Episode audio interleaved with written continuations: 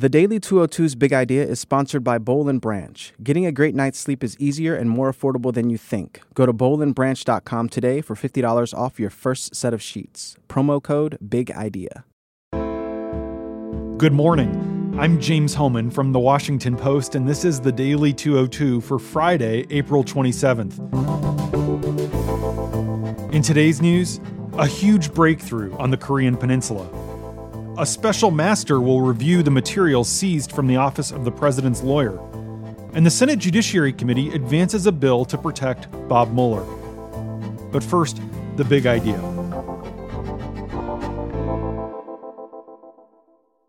Bill Cosby's conviction is a watershed, but it remains difficult to hold bad men accountable.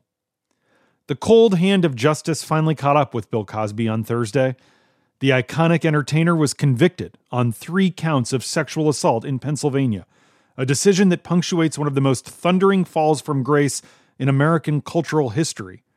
The courtroom rocked with emotion as the jury foreperson announced the guilty verdict. Two women who have accused Cosby of sexual assault but did not testify at the trial burst out in loud sobs from their seats in one of the back rows of the cramped and tension filled courtroom. Cosby, who was once one of the nation's most admired men, a pioneering African American actor, beloved for his role as Dr. Cliff Huxtable on the 1980s hit The Cosby Show, was recast in a suburban Philadelphia courtroom as a merciless predator and sexual deviant. The conviction comes in a retrial of a 2017 case in which a mistrial was declared after the jury couldn't reach an agreement. The Me Too era has happened between then and now. When Cosby received the message about his fate, a conviction that could send him to prison for as many as 30 years, essentially a life sentence for a man who's 80, he sat rigidly still. But his composure slipped when the jury filed out.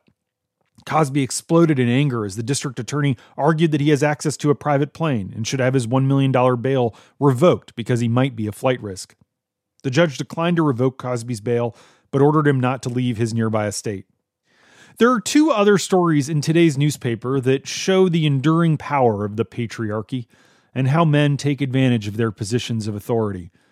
First, the FBI says that the White House was actually informed early last year about potential problems concerning the background investigation of former senior aide Rob Porter, but he was allowed to stay on for another 11 months, and no one did anything until the press reported that two of his ex wives have accused him of assault. According to the FBI account, White House counsel Don McGahn first received derogatory information about Porter in March of 2017.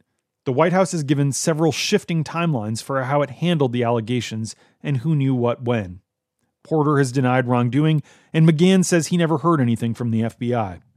Second, NBC News is facing a wave of internal and outside skepticism that it can reform a workplace in which powerful men such as Matt Lauer were known to pursue sexual relationships with more junior women. In interviews with the Washington Post's Sarah Ellison, 35 current and former NBC staffers said that while some of these relationships were consensual, some were not. 12 women interviewed said they were sexually harassed but did not report it. Three of the 12 told the Post about sexual advances from Lauer. But Lauer is not the only prominent anchor at NBC who allegedly sought inappropriate relationships with younger women. Linda Vester, a former NBC correspondent, tells the Post that legendary anchor Tom Brokaw made unwanted advances toward her on two occasions in the 1990s, including a forcible attempt to kiss her. Vester was in her 20s and did not file a complaint.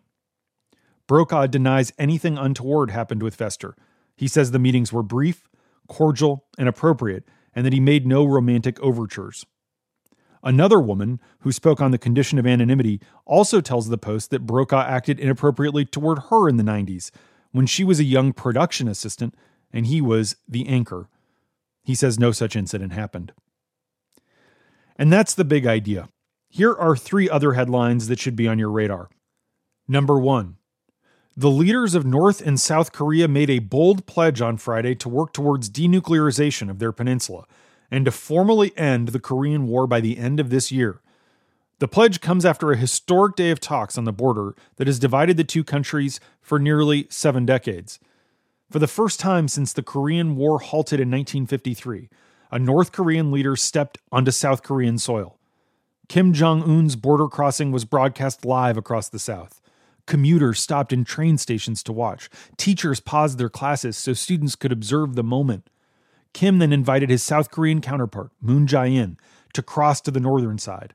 They stood hand in hand in what is technically North Korea, something that would have been unthinkable just a few months ago. It's not clear what exactly denuclearization means for each side. The pledge was vague. But the fact that the two leaders spent so much time together, they even hugged, and came up with a joint statement that includes the word denuclearization, is a surprising development after a year of missile launches and bellicose threats that brought the specter of war.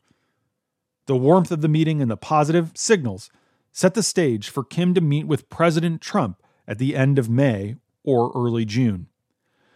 Number two, a federal judge has appointed a special master to review material seized from the office and residences of Trump lawyer Michael Cohen before federal prosecutors can access it. The decision came after Trump made comments Thursday that the lawyer performed little legal work for him, which led prosecutors to challenge Cohen's assertion that much of the material in his office was protected by attorney client privilege. The judge laid out a schedule of about four weeks for this special master and Cohen's attorneys to review the material, the judge said she doesn't want the review to get bogged down in legal wrangling and that she will intervene if there are delays she sees as unnecessary. The New York Post reports that the materials the FBI seized during the raid include as many as 16 of Cohen's cell phones. 16 phones.